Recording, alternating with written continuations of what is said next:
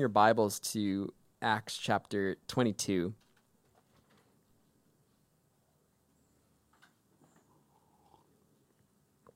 We're going to continue our study of Paul's life. Paul is going to share his testimony to his Jewish brothers and the Jewish elders, the guys who were in charge back then of the Jewish religion. And Paul is finally getting up to bat now to what he always wanted to do. Paul felt that because he was a former member of the Sanhedrin, a, a, Pharisee of the Pharisees, that he would be able to give them the message that they needed to hear of that something that they could relate to of a man who formerly was against Christ, yet who knew all the Jewish laws and customs, the Jewish religion, that he was zealous for God. Yet the Lord changed his life. The Lord got a hold of him, and he felt that if he could just get in front of his brothers and sisters, that they would listen to him. Oftentimes, we find in our own life that our family sometimes can be the hardest people to minister to. That we will not have honor amongst them. Jesus talked about this. He said, Sometimes, he said, a prophet has no honor in his own country. You see, because people are accustomed to to us and to our lifestyles, and they think, well, this guy is just a, you know, our brother, our, our sister, our cousin, our uncle, whatever it is. But they miss out on the truth. Oftentimes, the, the reason why missions and missionaries are, are, are so effective is because you have a stranger coming into a foreign land. And people who are not used to them see this man, this woman coming to, to give them a message, and they will often lend an ear out of respect and when their hearts and their minds are open to the truth, there's an effectiveness in ministry and in missions. If you guys remember, in Paul's journey now as a Christian, he was on the road to Damascus, which we're going to get into there, and God got a hold of his life, changed him radically. And then Paul began to preach the word and to start churches all throughout Asia Minor, throughout Greece, throughout Judea, Samaria. And now Paul was warned by the Holy Spirit that because he was in Ephesus and desired to go back to Jerusalem to give his testimony to the Jews there, Paul had this just zeal for the Lord in all of this. And he was warned by the Holy Spirit that if he was going to go to Jerusalem, that he was going to end up being thrown in chains, into bondage because of the Jewish brothers. Paul, before he went there, he actually took an offering from the Gentile church. Now, the big problem that the Jewish people, his brothers, had with Paul and with what the gospel he shared, one of the biggest problems was the acceptance of the Gentiles. So, Paul, when he's on his way to Jerusalem, is coming to Jerusalem with an offering from the Gentile church as a sign of saying, look, like we are supporting still the Jewish church that is here. And it was a, a, very weird time in the church at that time because they had so much Judaism and Christianity intermingled, right entwined with each other.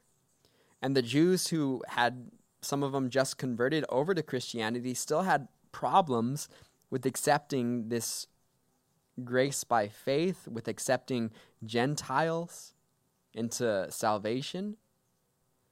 So Paul had quite a, an argument before him. He had quite a journey and his own brothers and sisters to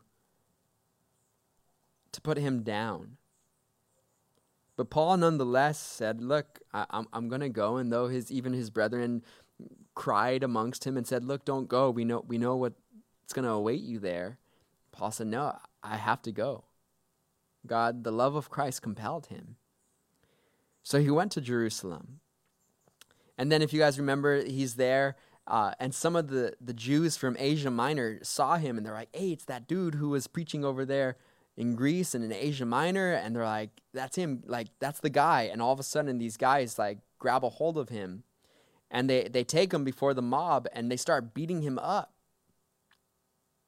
And there's this mob mentality that you see where when you have a bunch of people starting to get crazy and wild, all of a sudden there's there's no rules anymore. People think they can get away with anything. And so they start to to beat Paul, and then the Roman guards see like, whoa, whoa, there's a, there's a scuffle going on. So then they intervene, and they grab a hold of Paul, and they're in in this uh, fortress, the Antonia fortress.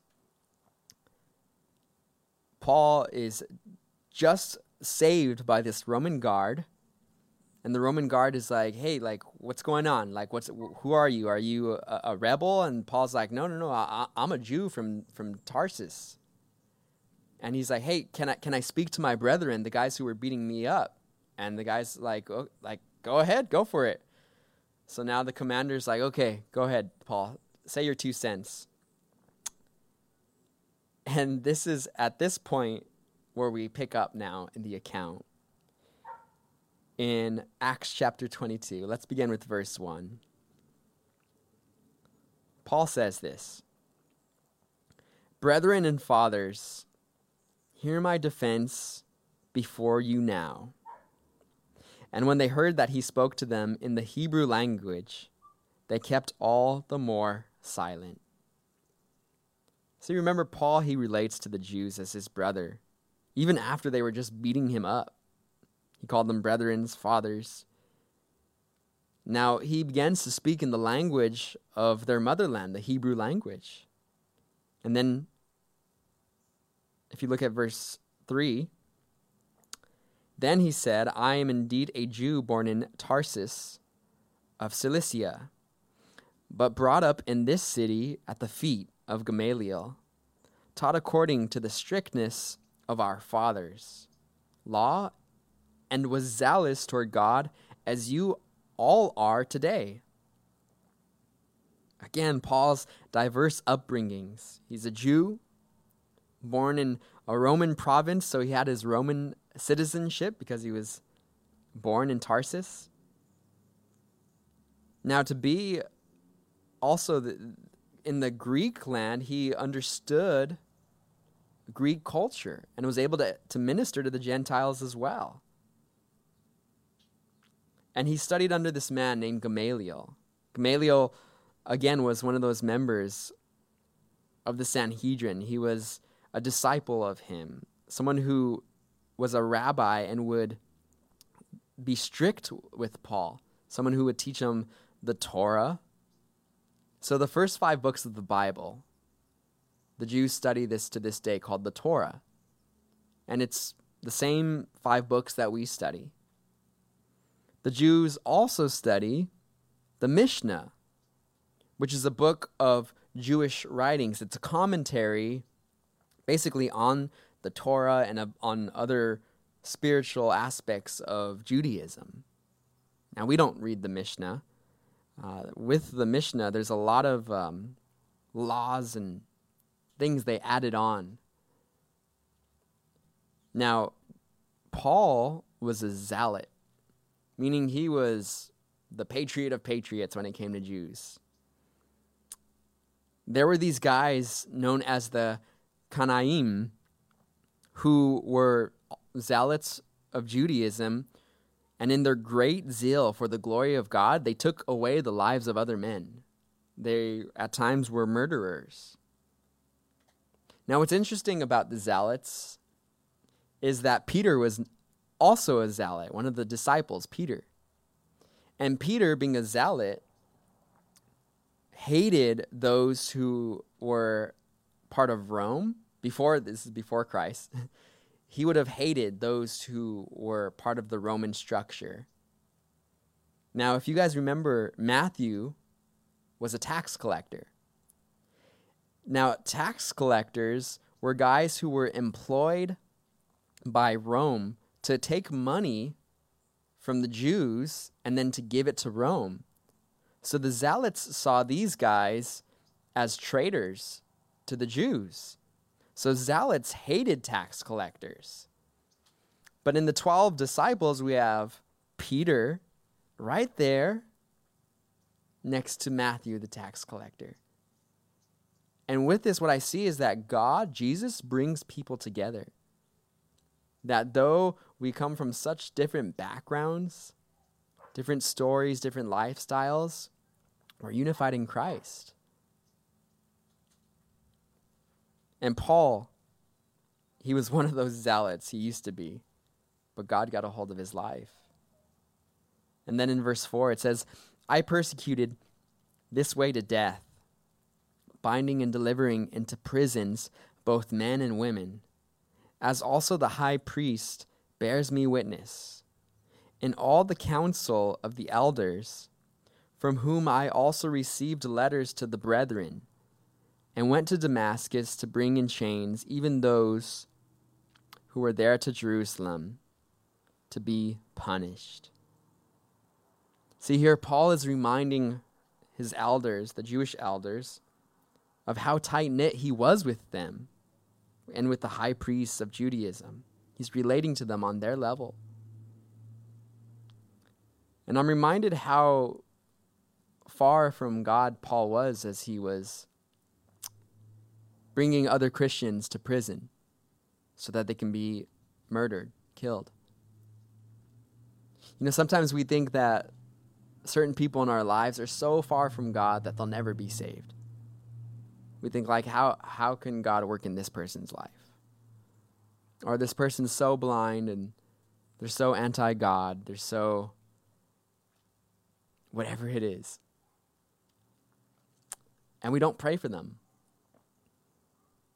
We don't ask God for open doors to be able to love on them and share with them because we think they're hopeless. But what we see is that God, when He calls someone, when God desires to bring that person to humble them, it doesn't matter what their state is. God can do a miracle. And sometimes those people who are so anti God are really the closest to, to actually then believing in God. Because sometimes it's the people who are kind of like, oh yeah, like I, you know, God, I'm cool with God, who feel like they don't really need Jesus as their Lord and Savior. Like, ah, oh, you know, like I don't need to go to church. Like God is, you know, I'm cool with Him. But they miss out on that true relationship with Christ. But Jesus can take those people like he did Paul, and use them mightily. Look at verse 6. It says, Now it happened as I journeyed. Paul is going over his story here. Now it happened as I journeyed and came near Damascus as a, at about noon. Suddenly a great light from heaven shone around me. As Paul's recounting his story, he's talking about re- going to Damascus and this great light that came down from heaven. He no- you notice he said that this was happening at noon. So if this happened at noon, right, when the sun's up at the tallest point, can you imagine how bright that light must have been? It was in the daytime. And then in verse 7, and I fell to the ground and, a vo- I, and heard a voice saying to me, Saul, Saul, why are you persecuting me? So I answered, Who are you, Lord? And he said to me, I am Jesus of Nazareth, whom you are persecuting. Wow. As Paul's preaching this to his Jewish brothers, I wonder if at this point there might have been some Jews who were convicted at this statement. It seems that, as, as we're going to read, that it's not a mass revival after this preaching that Paul gives. But I do wonder if there might have been a Jew here or there who was kind of in the back, like, oh man, like, am I persecuting Jesus? You see, remember, Saul didn't literally attack Jesus, but when Saul was persecuting other Christians, Jesus made it personal. He said, When you attack my children, you're attacking me. You see, when we were enemies of God, when we attacked believers, we attacked Christ. When we rejected Jesus, we rejected the Father. And that's why Saul was told by God, Isn't it hard to kick against the goads? You guys know what the goads are?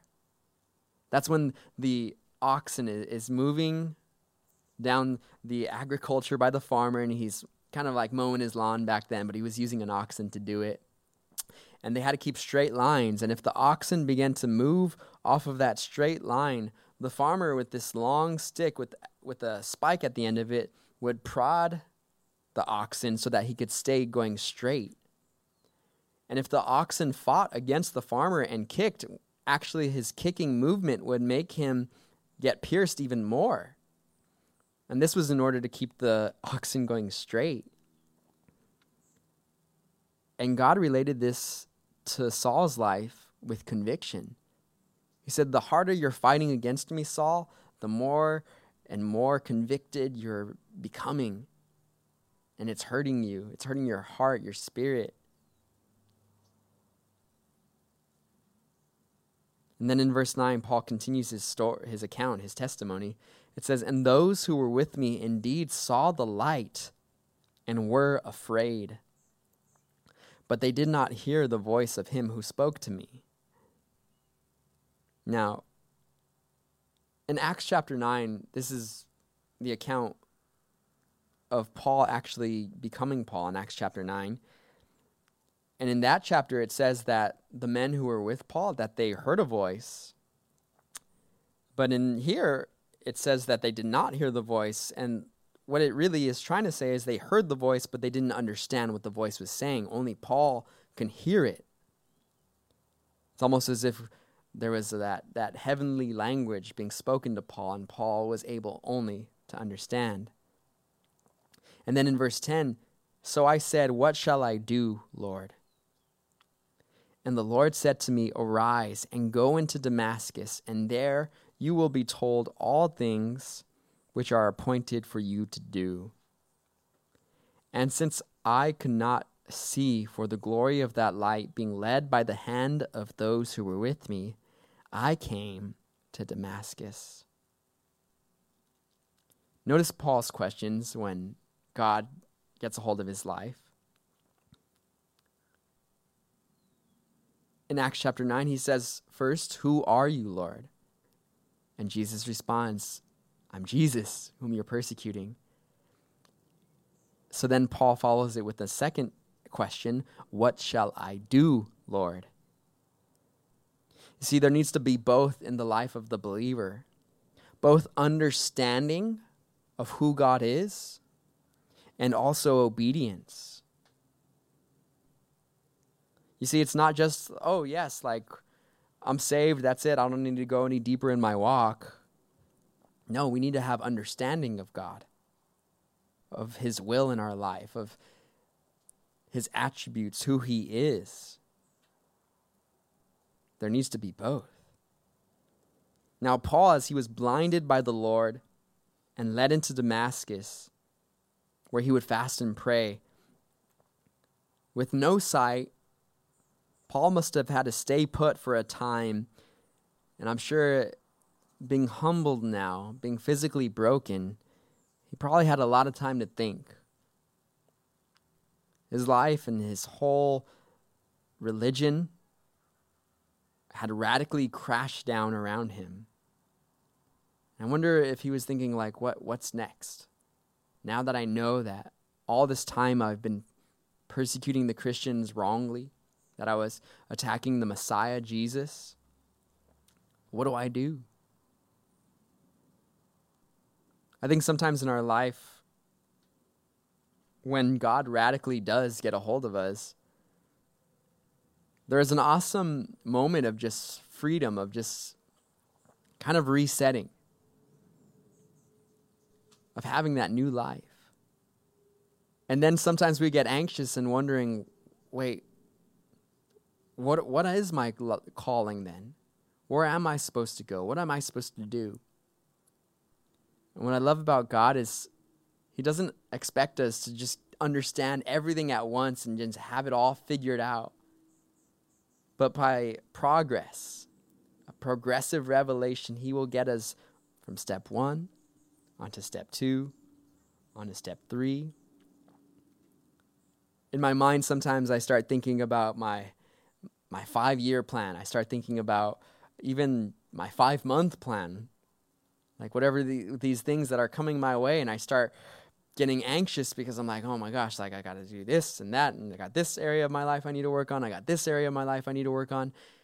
And I could become anxious on all these things. And I think what's important for us to do in those moments is to allow God to guide our hearts and our minds on what is most important for the day.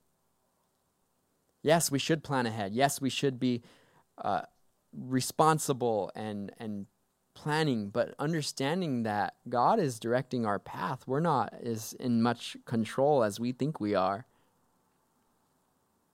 I think the whole world found that out this year. All of our plans are brought to nothing by something we can't even see.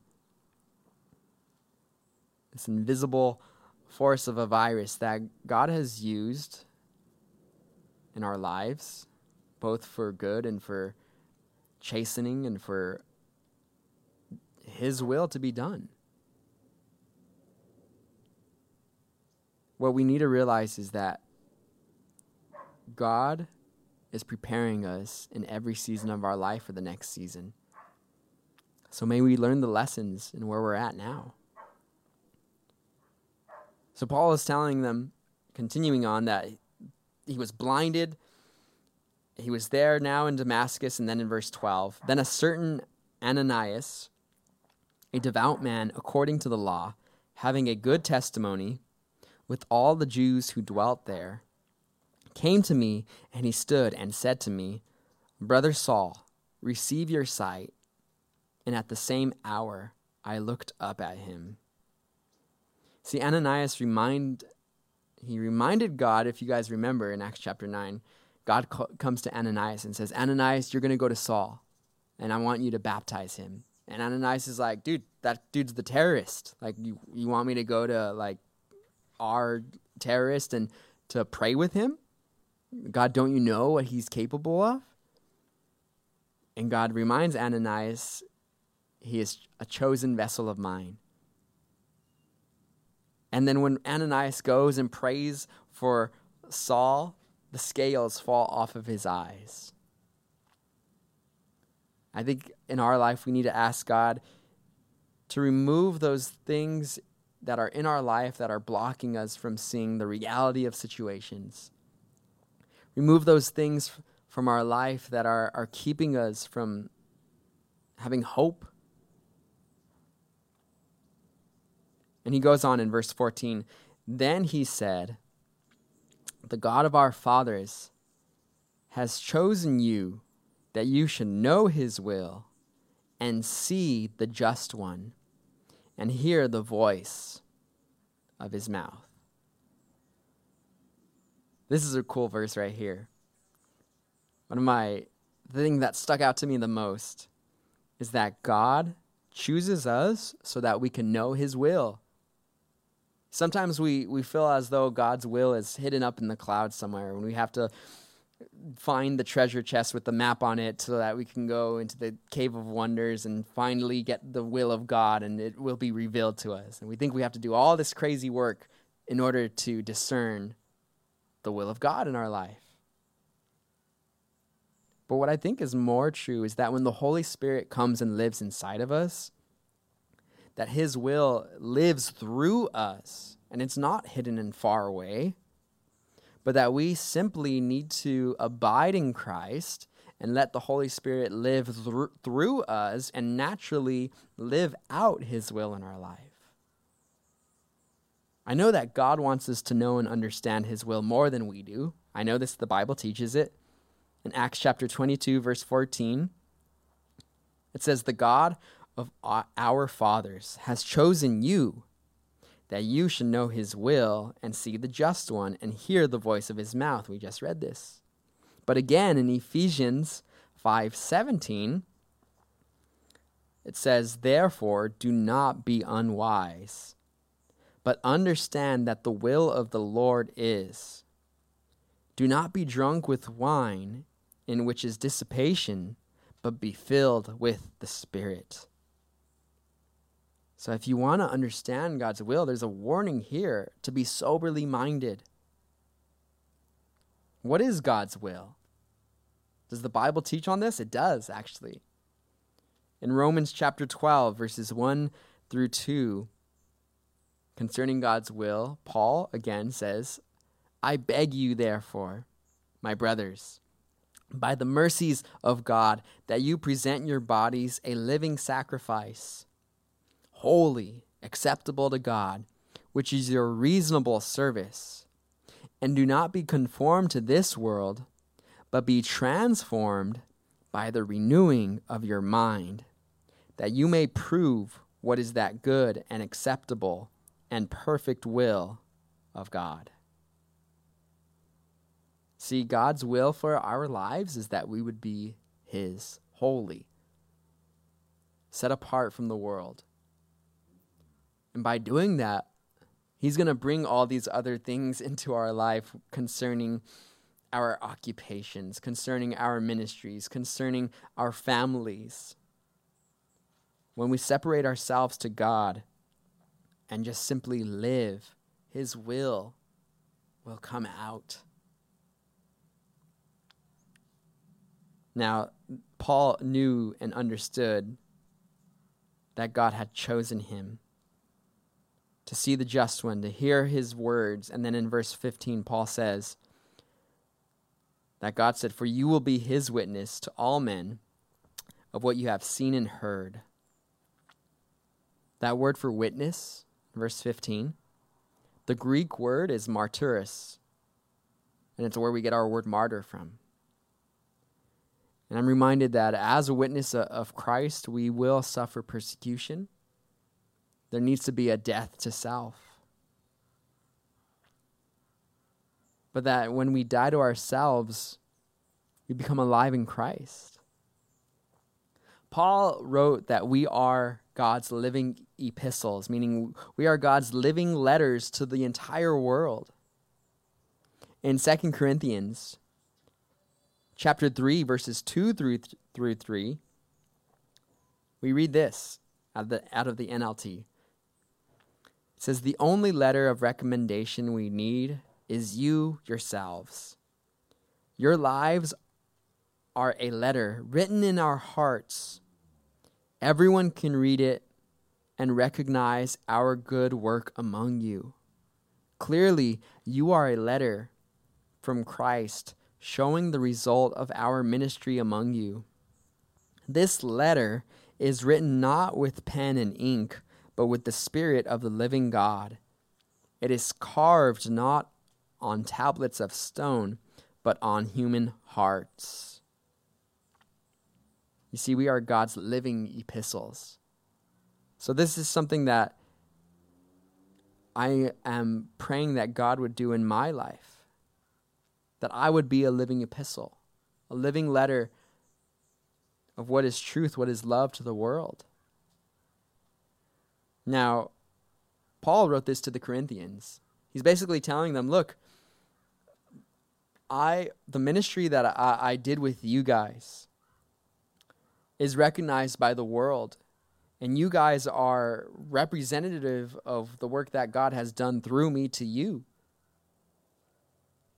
So I pray that we would have that heart and mind also, that we would see our friends, our family members, as living epistles that we have ourselves been a part of, that we've poured into others, and then they are going out now and loving and spreading the gospel to the people. And so the people we are, have been discipling, the people we love on, the people we share the gospel with, they become that living epistle that God used you in their life for.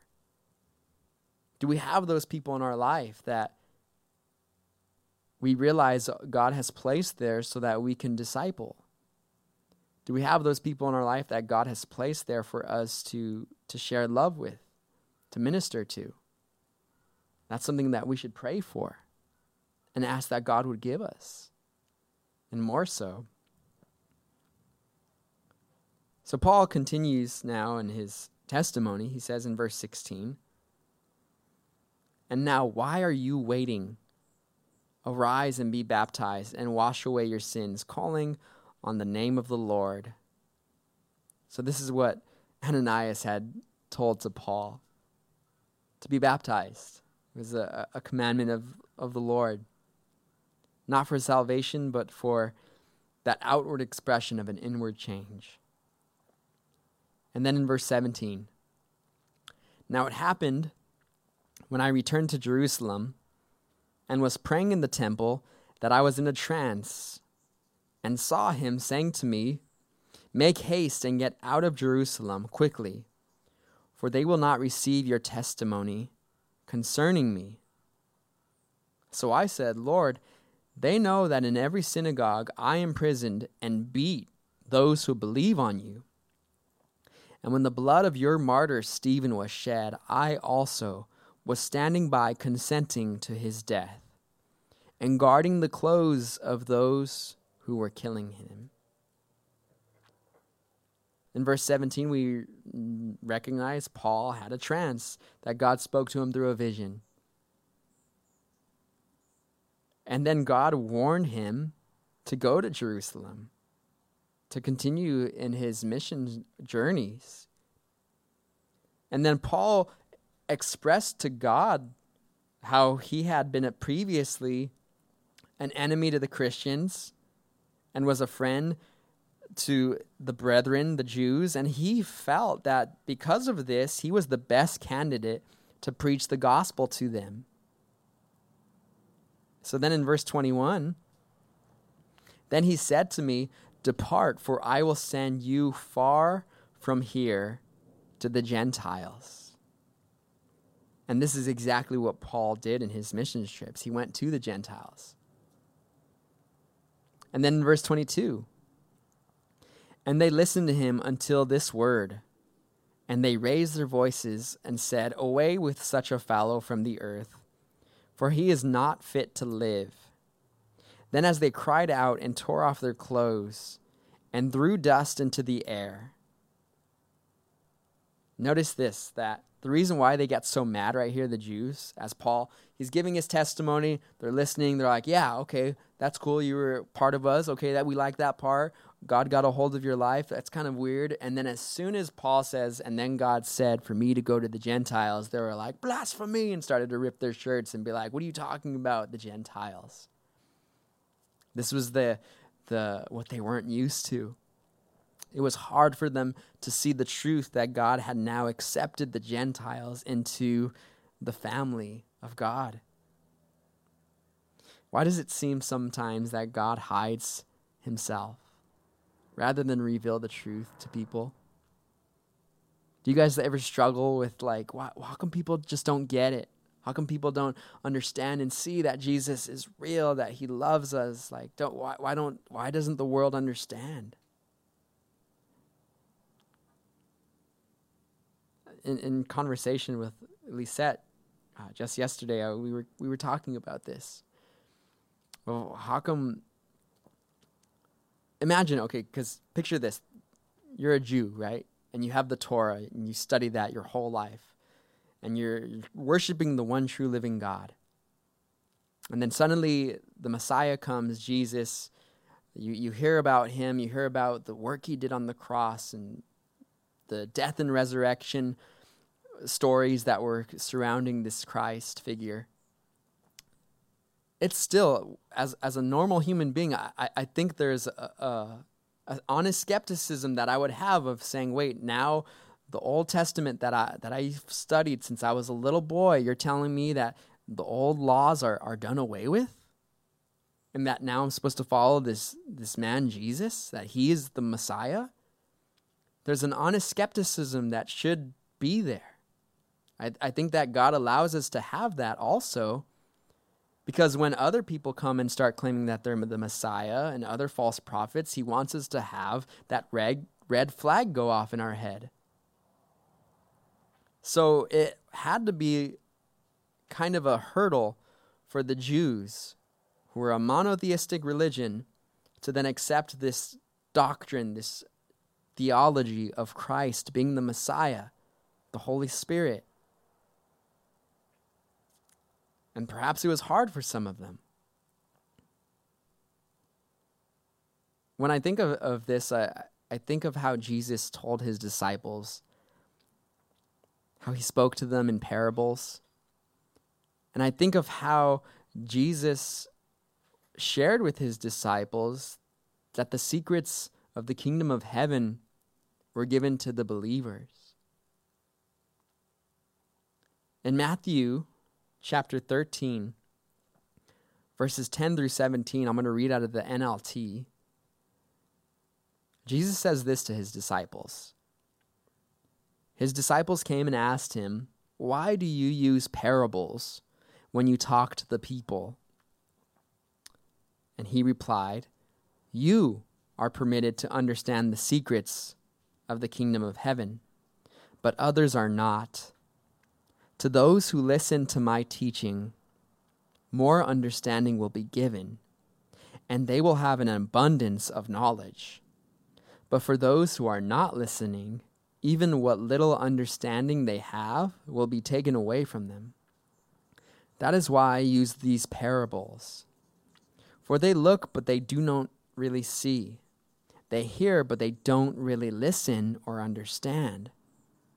This fulfills the prophecy of Isaiah that says, When you hear what I say, you will not understand.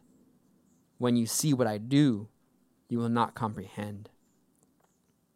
For the hearts of these people are hardened, and their ears cannot hear, and they have closed their eyes. So their eyes cannot see, and their ears cannot hear, and their hearts cannot understand and they cannot turn to me and let me heal them. But blessed are your eyes because they see, and your ears because they hear. I tell you the truth. Many prophets and righteous people longed to see what you see, but they didn't see it. And they longed to hear what you hear, but they didn't hear it. See, Jesus is expressing that there needs to be supernatural revelation for us to know divine truth. And divine revelation is necessary because humans naturally do not understand God's truth. In 1 Corinthians 2:14, the Bible tells us that the natural person does not accept the things of the spirit of God for they are folly to him. He is not able to understand them because they are spiritually discerned. Scripture clearly teaches that the human is inability to have this attainment of saving knowledge of God apart from God's grace. It requires both. John 6:44 Jesus says, No one can come to me unless the Father who sent me draws him. You see, there needs to be both. Man has free will. Human beings, we have free will, so we have to choose God, but God also has to choose us. Both work at the same time. Now, as Paul is there with the, the commander now. He's saying this, and the Jews, when they heard Paul said that the Gentiles, they start tearing their clothes and they're trying to get him again. And the, the commander is like in verse 24, look at this. The commander ordered him to be brought into the barracks and said that he should be examined under scourging so that he might know why they shouted so against him. Now keep in mind, perhaps this commander didn't even speak Hebrew. He told Paul asked him, "Hey, can can I speak to my brothers, the the Israelites here, the the Jewish elders?" And so the commander was like, "Yeah, go ahead, talk to your brothers." And Paul's there speaking to them in Hebrew. And then as all of a sudden all the Jews start getting crazy again, the commander's like, "Whoa, whoa! Like, what did you say to them?" And he grabs Paul and he's like, "What's going on, Paul?" And he takes them now to the barracks. And he's like, "Find out what this guy said to these guys." And they're about to whip him now. The scourging.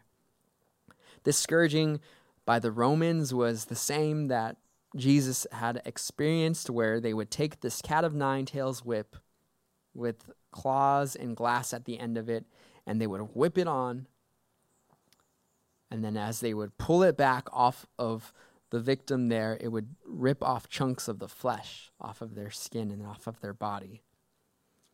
And Paul sees that this scourging is about to take place now upon him. And then in verse 25, and as they bound him with thongs, Paul said to the centurion who stood by, Is it lawful for you to scourge a man who is a Roman and uncondemned?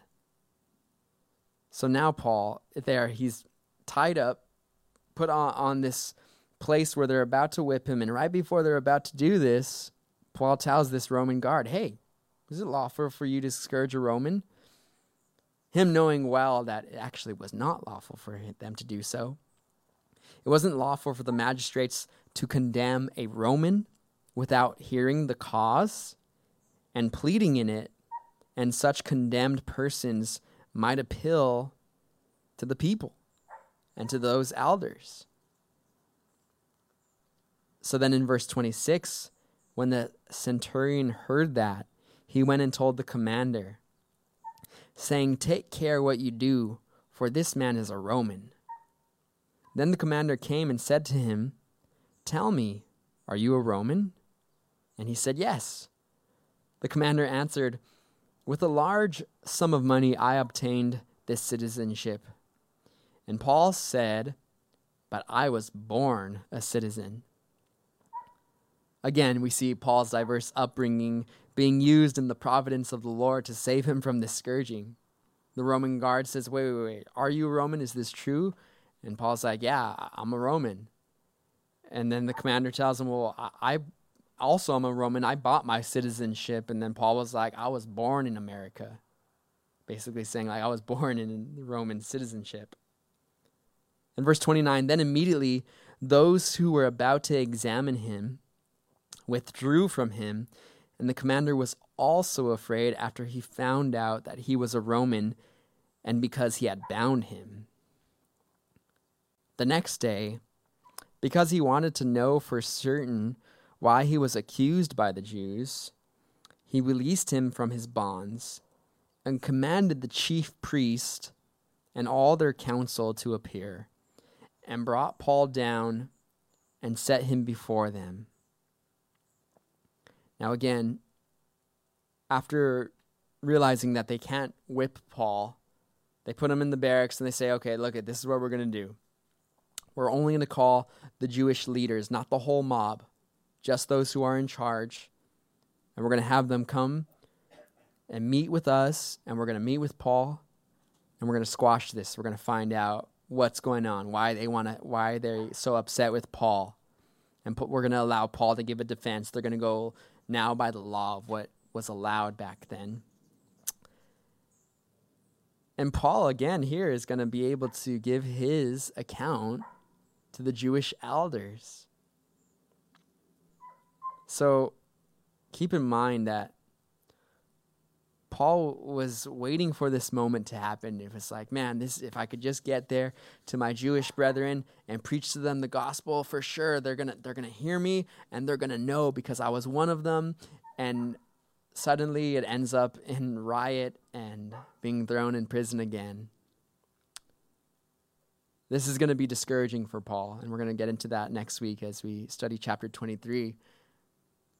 But God's not done with him. This is, again, just a step in the seasons that Paul goes through.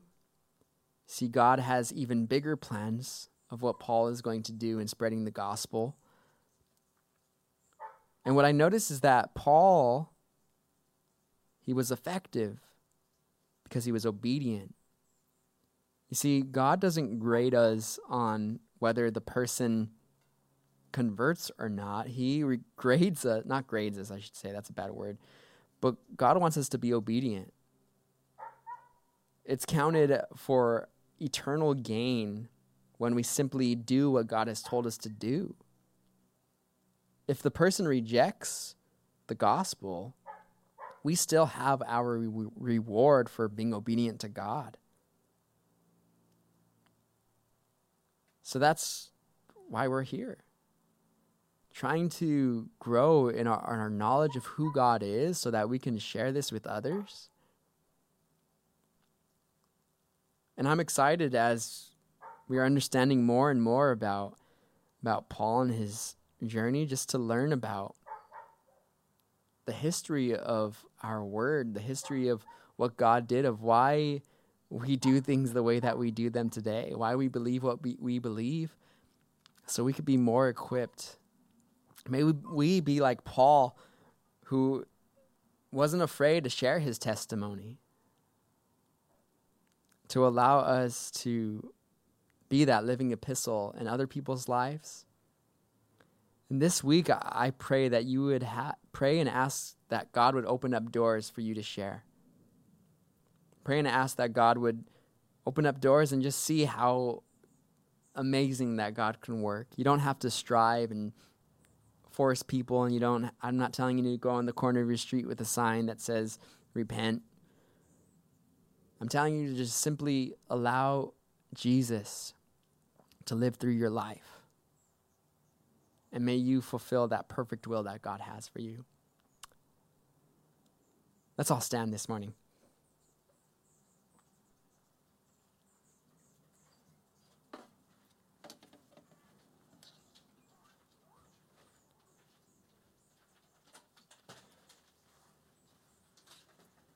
Again, one of the reasons we want to go through uh, this Ministry 101 course is just to understand and know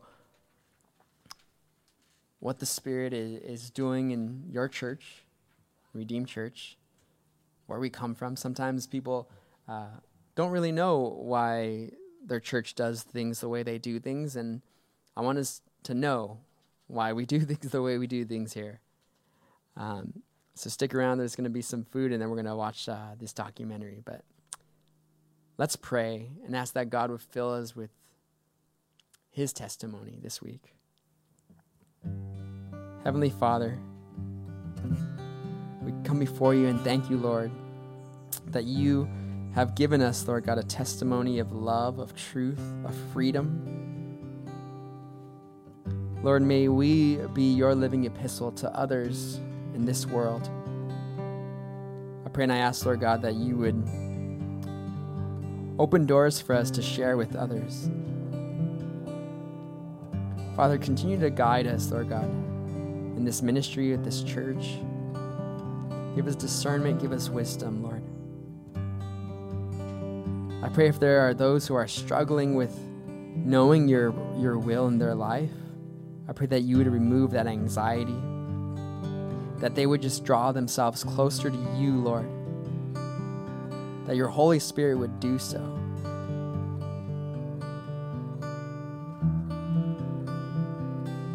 May we grow stronger in our knowledge of the love of Christ. We love you. We praise you. We thank you. And it's in Jesus' name we pray. Amen. One more song.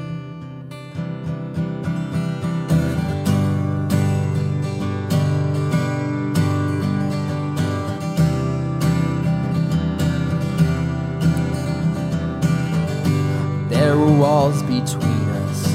By the cross you came and broke them down. Broke them down. there were chains around us. By your grace, we are no longer bound, no longer bound. You call me out of the grave. You call me into the light. You called my name, and then my heart came alive. Your love is greater. Your love is stronger. Your love awakens, awakens, awakens me. Your love is greater. Your love is stronger. Your love awakens, awakens, awakens me. And what a love we found. Death can't hold us down.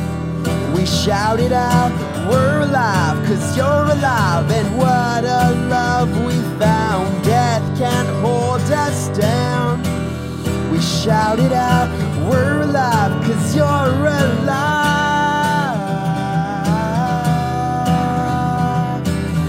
Your love is greater, your love is stronger. Your love awakens, awakens, awakens me. Love is greater, your love is stronger.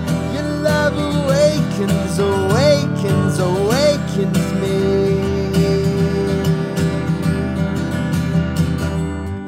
Be blessed this week.